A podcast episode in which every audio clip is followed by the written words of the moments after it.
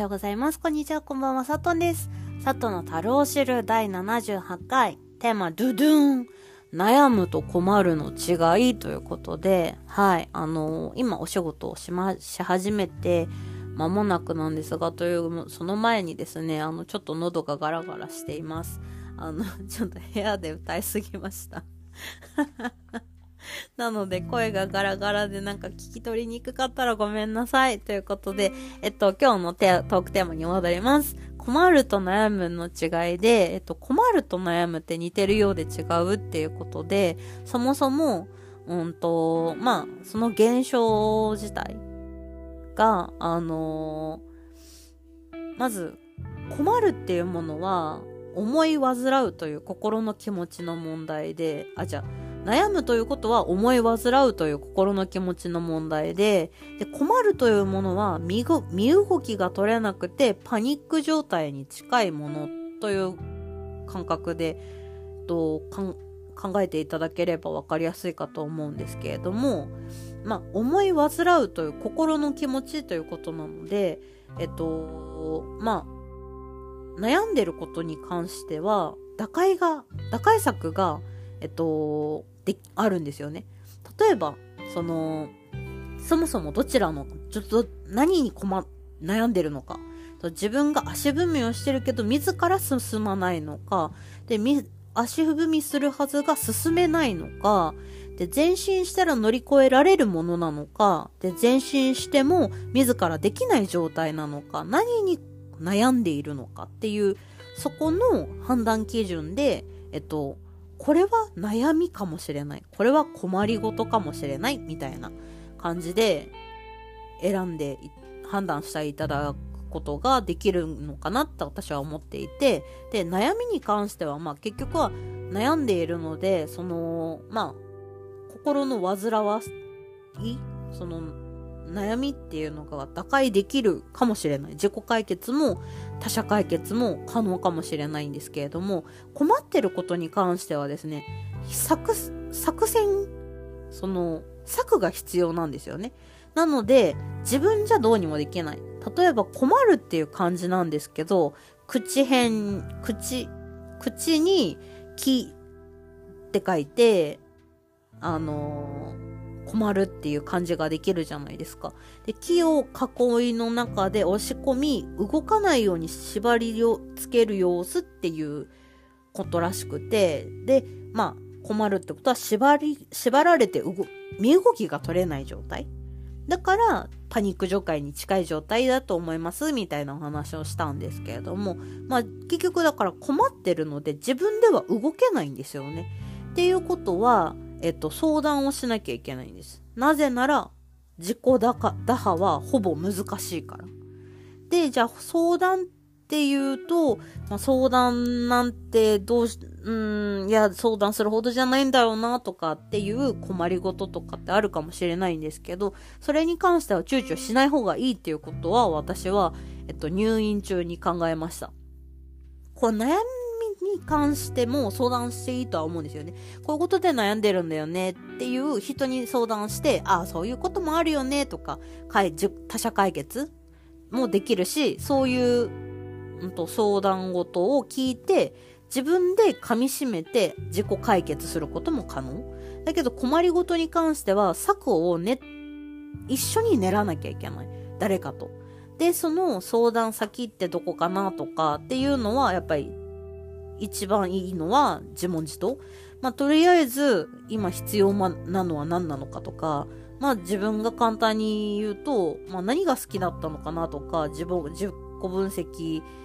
とかするのが必要なのかなとか、そういうのが必要、ん？必要になってくるのかなっていうもので、まあ、その困りごと自身自体が、まあ、変わっていくと結局、その、自分のどうしたいかとか、どうあるべきかとか、その、困りごとが逆に悩みごとに変わって自分から進めるようになったりとかっていうことになるんじゃないかなっていうことを私は考えたの、考えていました、当時。当時っていうのも、そうですね、12月、去年の12月に考えていました。なので、まあ、今日のテーマ、トークテーマ、と困りごと、悩み、悩むと困るの違いっていうお話でちょっと長くなっちゃったんだけど、まあ似てるようで似てなくて、まあ答えが見当たらない解決策は何だろう、その現象のことを悩むなのか困るなのかっていうところの判断基準は、そもそもどちらであるのかを判断。自分が進めないのか、自らが進まないのか、自分でも乗り越えられないのか、それともの前進したら乗り越えられるものなのか、みたいな。そこの分析をしてから判断すると、相談しやすくなるのかなとか、相談ごとに持ってきやすくなるのかなとかって思いましたという、ちょっと真剣なお話でした。はい。ということで次のコーナー行ってみよう。